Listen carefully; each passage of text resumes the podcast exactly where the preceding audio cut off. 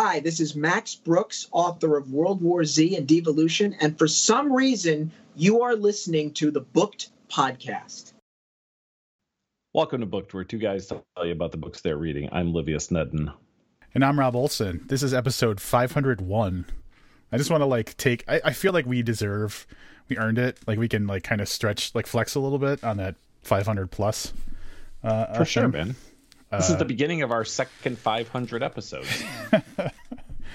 uh, or the second half of our first thousand. All all shit that most people can't say. So correct. That's very very true. Uh, this episode is going to be a review of the Max Booth the third book, Touch the Night, which is out from Cemetery Dance this coming Tuesday.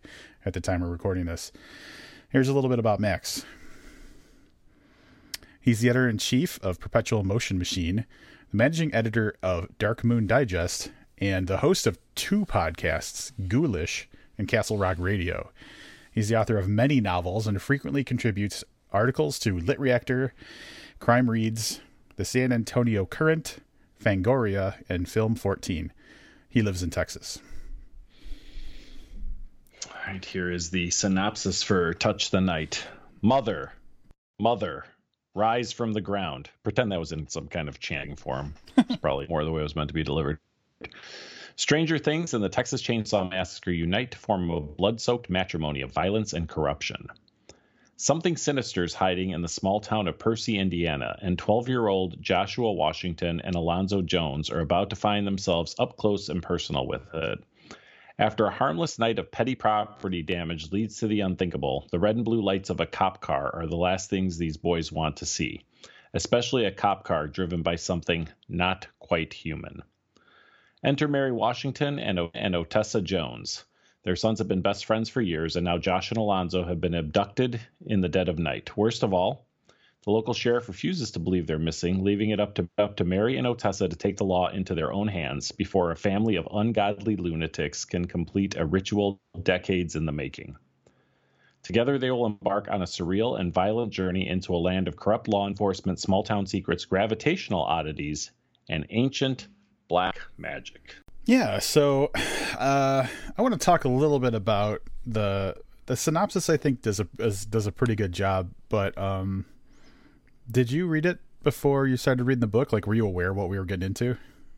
Um, yes, actually, I yeah, I, this time I was. uh, I did too, and that was actually one of the things that I was like, um, well, let's let this should be f- freaking interesting. Um, and I want to call back to when we had Richard Chizmar on the podcast because uh, he's the one that published this book, and when we asked him, you know, what voices are excited about, one of the things he said was Max Booth, and uh, he compared Max to Richard Laymon, and this is something that you know through messages between me and Livius came up as we were reading this book because there was you know there was a point where I got so far into the book and I texted Livius and I was like, dude, I see I see what he was saying. And Livius, you you've read way more Laymon than me. Um, so you probably know better how good of a comparison that is. Um, yeah, I uh, I was gonna talk more about this during my wrap up, but we can we can do it now. yeah, I I think I'm not sure how to put this real succinctly, and maybe by the end of the podcast I'll have a better way of, of saying this. But I think whatever weird, dark shit inspired Laymon to write the way he does. I feel like maybe Booth is also inspired by the same thing. And, and, honestly, the the reason that I brought that up is anybody who's um, listened to the two Laymon reviews that we've done on the podcast, at the very least, or read read him on their own, would know that there's a certain level of uh, gore and violence and kind of insanity that comes along with those stories. That's why I wanted to bring it up at the beginning of the episode because I want to say there's a lot of really freaky stuff that happens in this book that is probably not for everybody um, because of how kind of extreme it gets. Yeah, yeah, that's. I'm not, I didn't realize that's why we were going there, but yes, I also have to agree that this book is um, very graphic and foul and disgusting in in all the ways like this type of horror should be.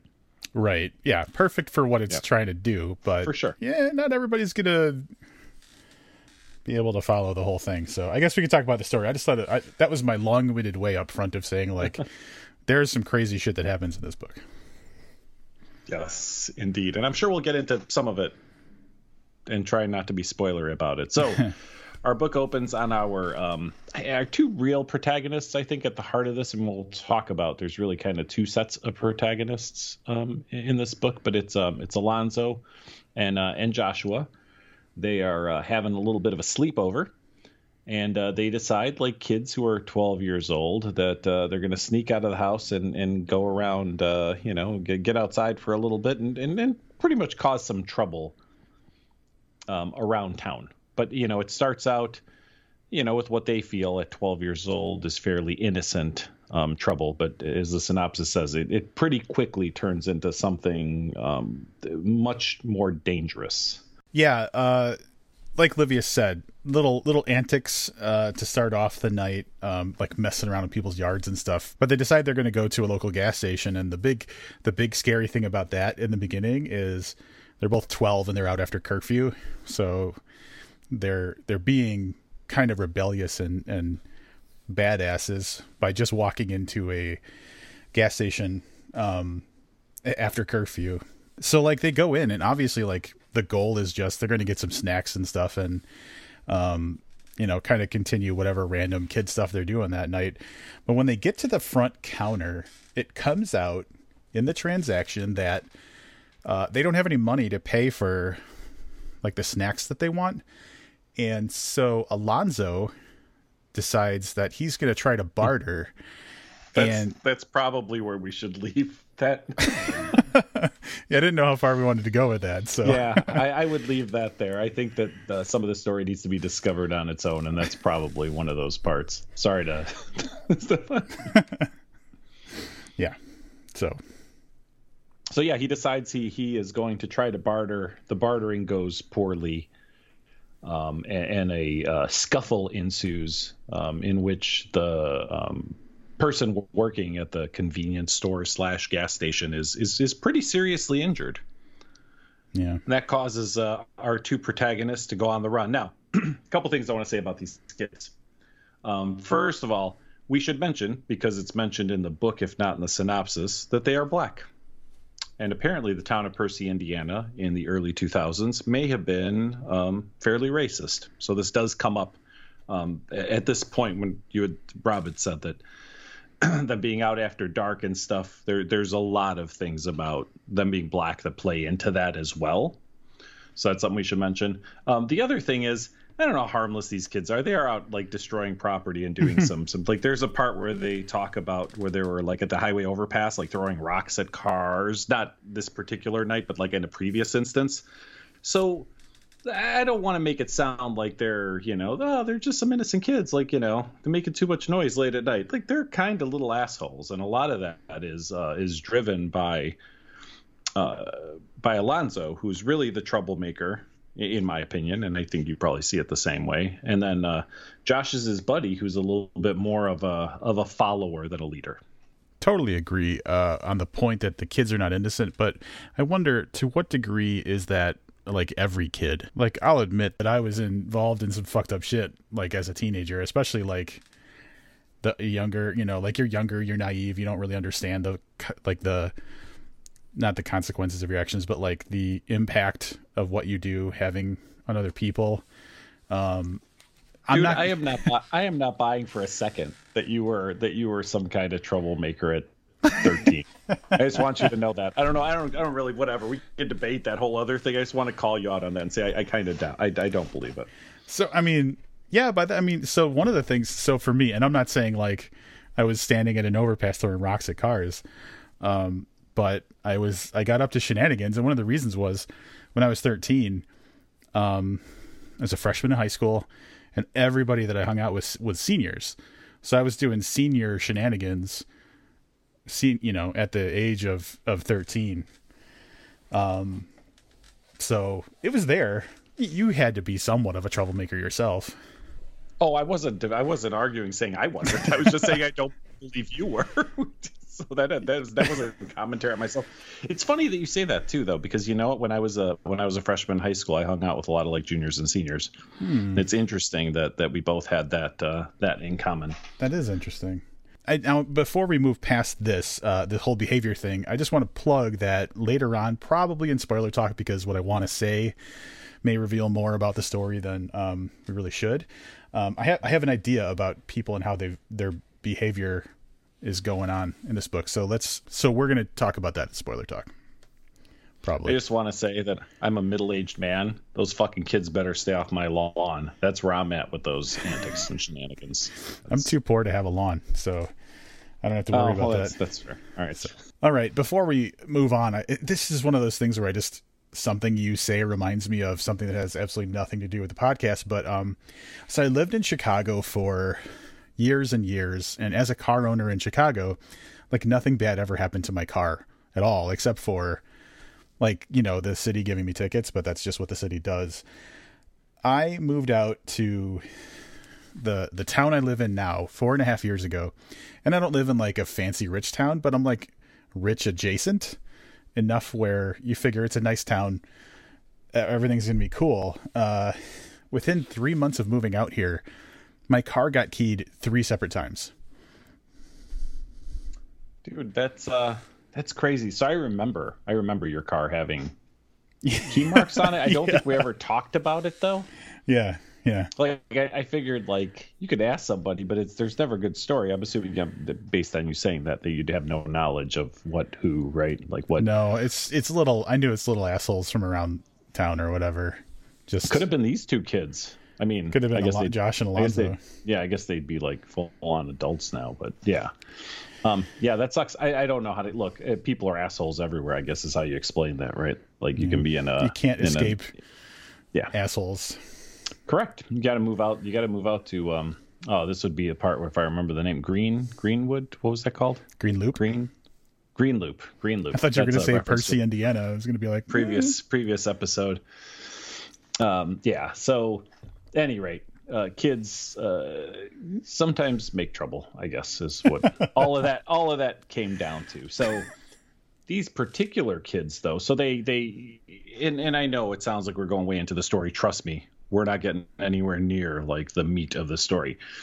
Um, so they you know they, they they run away from from the trouble as uh, i would likely do in their situation and it, it doesn't take too long for um, for the cops to find them. Only these cops are not um, they're not your typical cops. Yeah so i'd say that any kids out after curfew who you know even if you even if you don't think the law knows what you've been up to like you still have that kind of projection of like they know what i did. So like any kid in their situation would be like that's the last thing they want is to get stopped by the cops. Um but even more so like to the point where you know like inter- interaction with the law in in that town and you know in that time being a, a black kid uh was just like even more scary. And and like Livius said the cops the cops it's obvious uh, pretty early on in the interaction that um they're not necessarily the types of cops you'd want to run into. And to be fair Alonzo is very uh antagonistic toward the police and Josh is really just kind of terrified um, but the cops are definitely like not like your friendly police officers. so from the synopsis, so this is where I cover our asses, right? a cop car driven by something not quite human. Bingo. And uh, you know something kind of interesting I think happens in, in that scene, and without you know really digging into it, I, you know, it doesn't strike me that that um, Josh and Alonzo have had like a lot of run-ins with the police, and you know, they they might think something is off, but I, I think to us, the reader looking in on the story, we all know something is off. Yeah. Do you know what I mean? I don't think anybody would read that part and be like, like oh, what's going to happen with these cops? You're like, what the fuck is going on? Like, this isn't right. That's really kind of the feeling that I think was conveyed. So even though they are um, naive by by way of their age, um, you know, and, and not really sure what to expect. It does seem pretty off to us as the reader right away that this is not a legit this is not a couple of legit cops, um, you know, whatever, wrestling on some kids up for whatever they may or may not have done. Yeah, kind of like you're uh, watching a horror movie and you're like, he's right behind you, he's right behind you, but like, yep. yeah, you can't say, you know, the, the character's not going to hear you. Yeah. Mm-hmm. For sure. So I'm going to flip over to the other group of protagonists, the co-protagonists, maybe. I don't know if that's right. So um, we'll start with the first one we're introduced to, sort of off-screen introduced to, which is Otessa. She is Alonzo's mom, um, and boy, she's something. So our introduction is through the uh, I was gonna say through the eyes, but through the ears of um, Josh, who's staying over at at Alonzo, i.e., you know Otessa's house. Um, as he's listening through the walls to her have sex with somebody who we know or, or will know, you know, is like a a, a one night stand. Um, and, and, this is not uh, this is not a, a, rare occurrence for her. So um, not not going to win any Mom of the Year awards. Um, Otessa, um, she's single mom raising um, Alonzo, but yeah, she's a, a, little bit of a drinking problem, maybe a little bit of a whoring problem, you know that that type of thing. um, and uh, Mary, who is the the other um, protagonist on that team, who is Josh's mom. She's she's a little more proper. Um, she's uh, you know doesn't seem to drink a lot. Um, is is you know in a uh, monogamous relationship with, with her husband of 13 or 14 years, whatever it is. So um, ultimately, uh, their kids go missing, and the two of them, uh, through a pretty windy road, wind up teaming up um, you know, to save them. Which again, I think we just spent like 15 minutes explaining the synopsis, um, but hopefully that gives you a little bit better of an idea of how we get into the meat of the story. The Otessa part where she's got the one night stand. That's what. That's one of the reasons the kids decide to sneak out and go on their little uh, uh, adventure. So that's that's the timeline for that. And then when everybody wakes up in the morning, they're like, "Hey, where the hell's like?" Obviously, Otessa is the first to notice that the kids aren't, you know, in her house. Uh, and then she kind of raises the alarm for, hey, Mary, did the kids come over or like whatever, that kind of thing, trying to figure out what's going on. And uh, it's not too long uh, from when, like the next morning, that they decide to go to the police. All right. To make a, a, a long story a, little shorter, uh, they present to the cops, um, tell them that they uh, at first, you know, they show up saying, "Hey, you've you've got our kids. Um, you know, we saw you pick them up. Otessa saw a cop car, um, you know, talking with the kids and the kids getting in the car and stuff. And the police are like, yeah, we don't know what you're talking about. So uh, a little bit of that, and that kind of puts them on their own path to looking for their children. I don't know how much else we're going to talk about, but this uh, story takes place in, in the back and forth. So we see um, Mary and Otessa and, you know, everybody, it's not the kids, some scenes with them, then what's going on with the kids. And what's going on with the kids is absolutely fucking horrifying. Um, I don't know how deep we want to go into this. I want to stick to kind of the rules of the synopsis. And in there it says a family of ungodly lunatics can complete a ritual decades in the making. So I think from a story standpoint, we'll, we'll kind of leave it there, and then maybe we could talk about some of the elements, unless there's something you want to add from a from a story standpoint, Rob. Yeah. So we're being very careful with what we're saying about this story, even like with revealing some of the stuff that happens early on, because um, I think we want to leave the freaky part of it intact as much as possible. So it seems like we're dancing around stuff. There's absolutely a reason for it.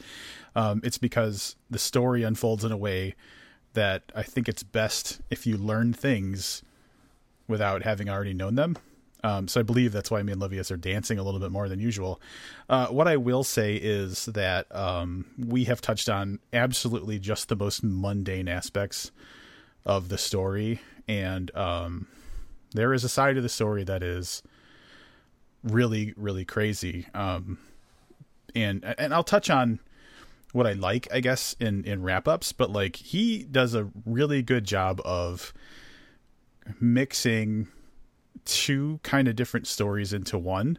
Because realistically like livius said you got a couple of parents that are looking for their missing kids and then you on the other side of it you have an absolute horror movie going on. And we're switching back and forth between the two and it's like how are these going to resolve? So it was an interesting format and like looking at two two things that are so different um, working toward each other toward a resolution was uh, a really interesting way to write the book.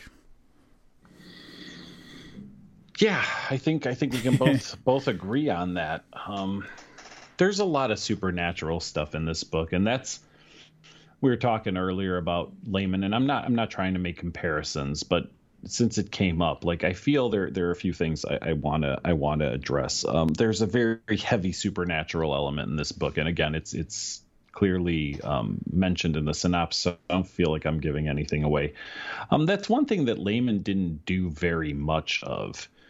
Um, but there are other things here that that that really you know remind me of of Laymon's storytelling style. You know, there's a lot of crazies. There's multiple crazies, so it's not it's not just one. There there are a bunch of people, and people's reactions um, to things. This is one of the things that that both um, sometimes drove me crazy. Um, but sometimes um, endeared me to to Laymon, and, and it happened a little bit here. Um, Otessa, who um, is, you know, foul mouthed, abrasive, um, pretty much willing to uh, get into a fight with anybody she encounters in this book. Like physical altercations are always like at the top of her mind. Mm-hmm. Um, is one of those characters who I don't know. How do I say this? You, either love it or you hate it, and it's all based on, on, the character. So this is one of the things that would happen in Laymon books, and I'm going to say it about a Laymon book, and then you kind of take this to Otessa. Like there is something really serious and horrifying going on, but there's that character that always takes time to like crack a joke, mm-hmm. and it feels out of place because you're thinking to yourself, if I was in this situation, I'd be too busy shitting myself to like make a funny about somebody's dog, for example um, uh, you know, so it, depending on how you like that. I mean, one thing she she definitely serves is is to bring a little bit of comedic levity to the story. Sure. Um, but there is that same that same kind of. I'm not sure her reactions always fit. And again, I, I think for the most part in, in, this story, she she's oddly the, the the only levity. There there's there's a couple of side characters that pop up that are actually kind of you know chuckle out loud um you know funny. Um but really she's because because mary's taking this very seriously and and i don't know that she steps too far out of the bounds of what i think a mother whose child is missing like i have any idea what that would be like right? Um but yeah so there is that. There's there's kind of not only do you have multiple crazies but you have characters who don't always react in the in the you know most reasonable way to that kind of situation. I mean, we could talk about Mary's husband. I know we, we barely mentioned him, right? I don't even know if we mentioned him. Um, Jasper. Yeah. He's a he's another interesting character, but I think we're going to talk a lot more about that in spoiler talk. So maybe we'll leave that for for there. Yeah, so I think it is as good a time as any probably to jump over into spoiler talk. Um, this is definitely one that we're going to go into a lot of like the real meat of the story that we can't talk about uh, without spoiling things. So um, if you have read the book or don't care about spoilers, patreon.com slash booked. Uh, $2 or more a month gets you uh, access to all of our spoiler talk. And uh, yeah, this one's going to be a, a, a, doozy, I think, at least in the in as much as we're going to talk about some really messed up stuff. All right, we're back from spoiler talk. Absolutely helped me figure out how I feel about this book, um, as far as like some of the stuff that was a little less obvious. Um, I love doing spoiler talk. I'm happy that we could do it for this one. Um, and as we kind of talked about at the end of spoiler talk, looking forward to picking the brain of the author to kind of get some answers out of him as well. For sure. Um, anything else you want to do before we wrap stuffs up? I'm ready to wrap. All right. Um, would you like to go first then? Yeah. So this is my first Max Booth book.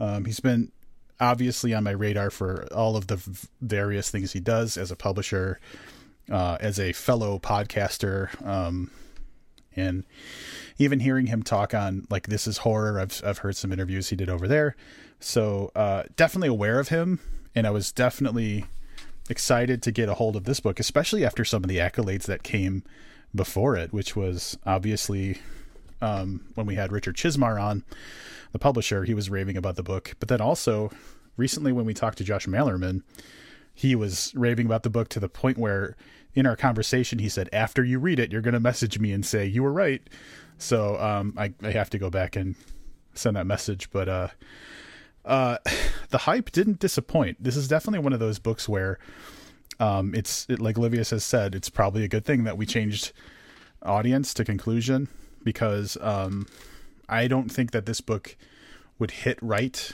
with a large audience, but the type of people that appreciate this type of writing would really appreciate this. Uh, there was, I would say that some of our traditional categories of rating, uh, with this particular type of story, suffer a little bit. Uh, I, I really feel like the story hinges on the tone and the feeling that it sets. So I think one of the things that he put a lot of energy into is setting this creepy, supernatural, tense kind of tone, um, especially in the way that he did it, kind of bifurcated between what was going on with the moms and what was going on with the kids.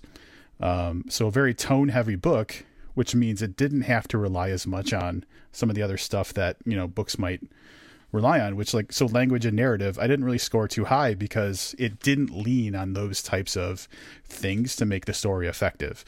Um, I feel like it was very tone heavy. Uh, I feel like the conclusion was a big part of it, and it's the type of story where even up to close to the end, you're asking yourself, how the hell is this going to wrap up? So, um, is he going to stick the landing or not? And I feel like he he absolutely did. So, yeah, those are really kind of the standout things for me. I think pace was good when you're basically telling two parallel stories. Um, that's a that's a benefit as well, as long as you're kind of moving forward in each of them, like at a good pace. And he managed that. So, uh, I mean, those are the big points for me. Overall, I really like this book, and uh, scores out to about to an eight out of ten.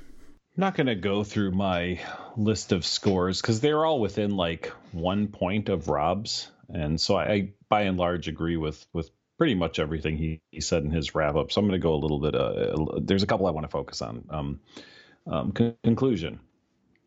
I know Rob touched on it, but this could have gone a very very different way. And and I, I, I think rob probably was thinking the same thing i was that it was going to go in a different direction um you know maybe say at the 80% mark right?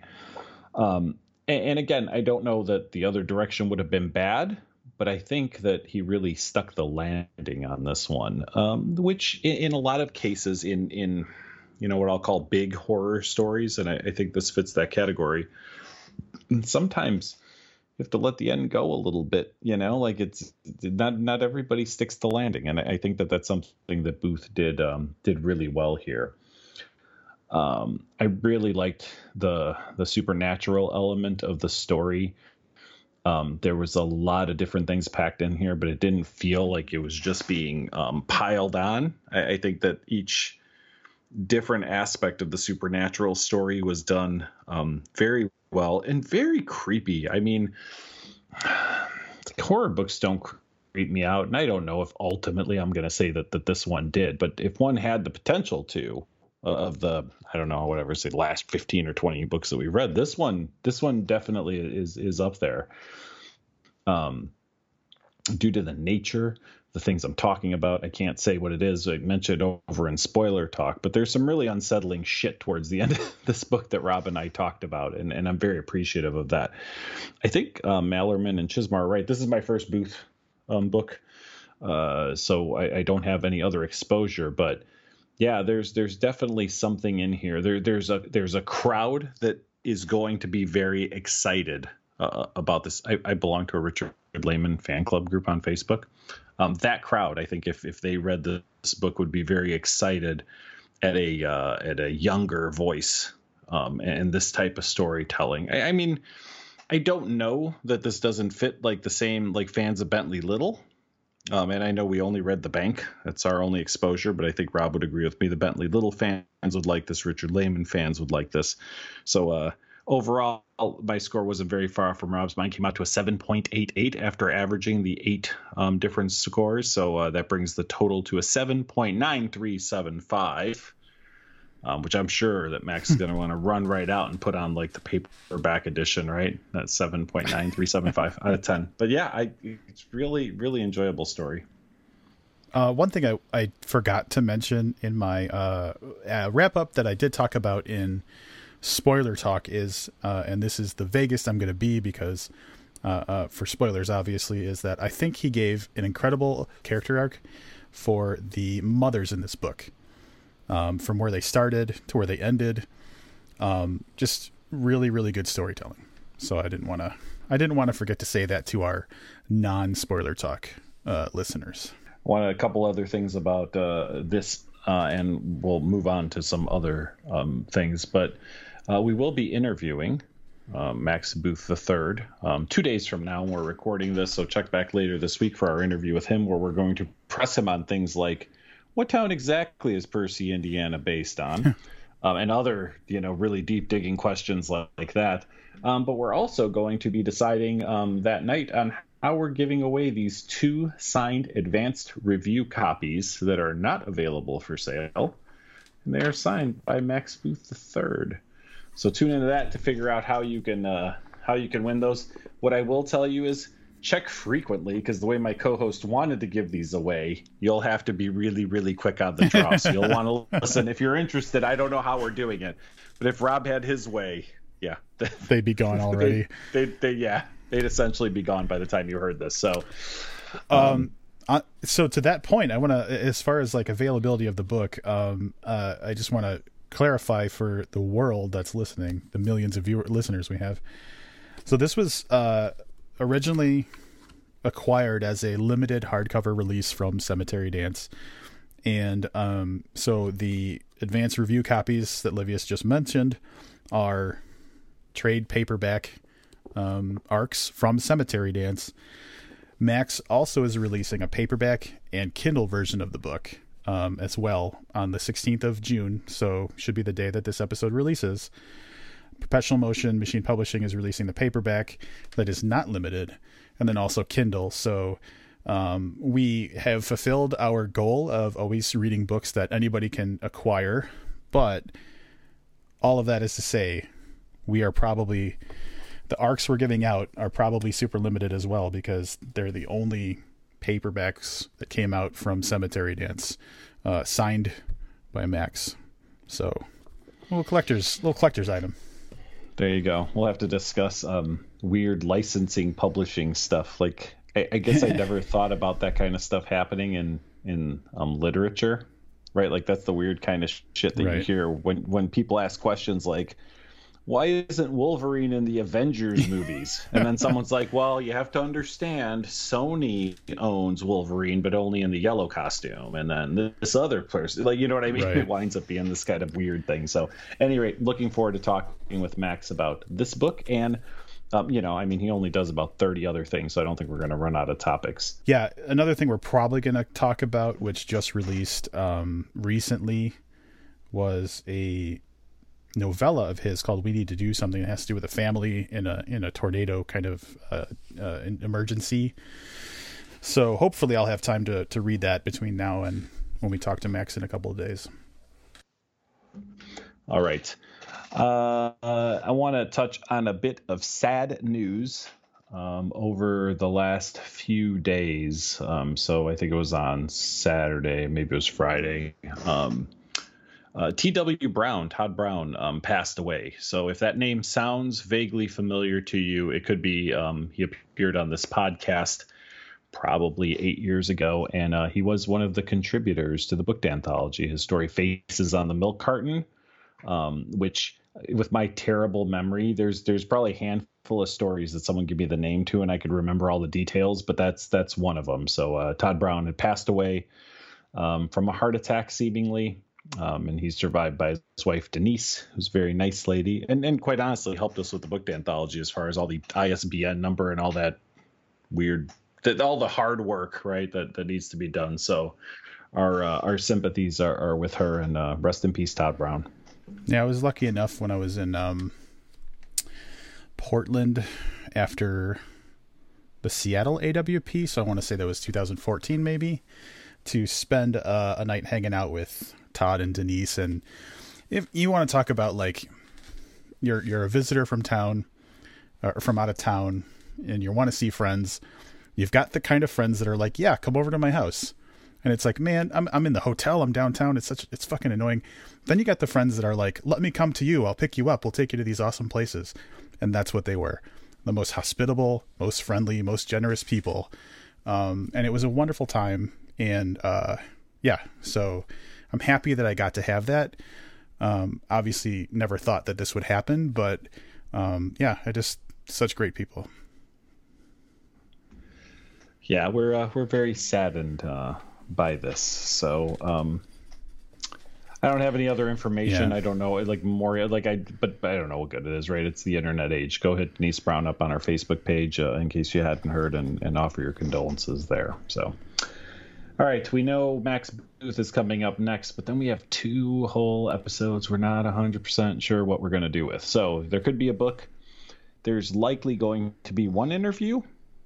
And you know god willing there'll be two interviews but uh, we'll see. So the next couple of weeks uh, a little sketchy on what's going to happen but uh, for sure like 72 hours from when you're hearing this check back for max booth the third the interview. And uh, until then i'm Livius Nedin And I'm Rob Olson. Keep reading.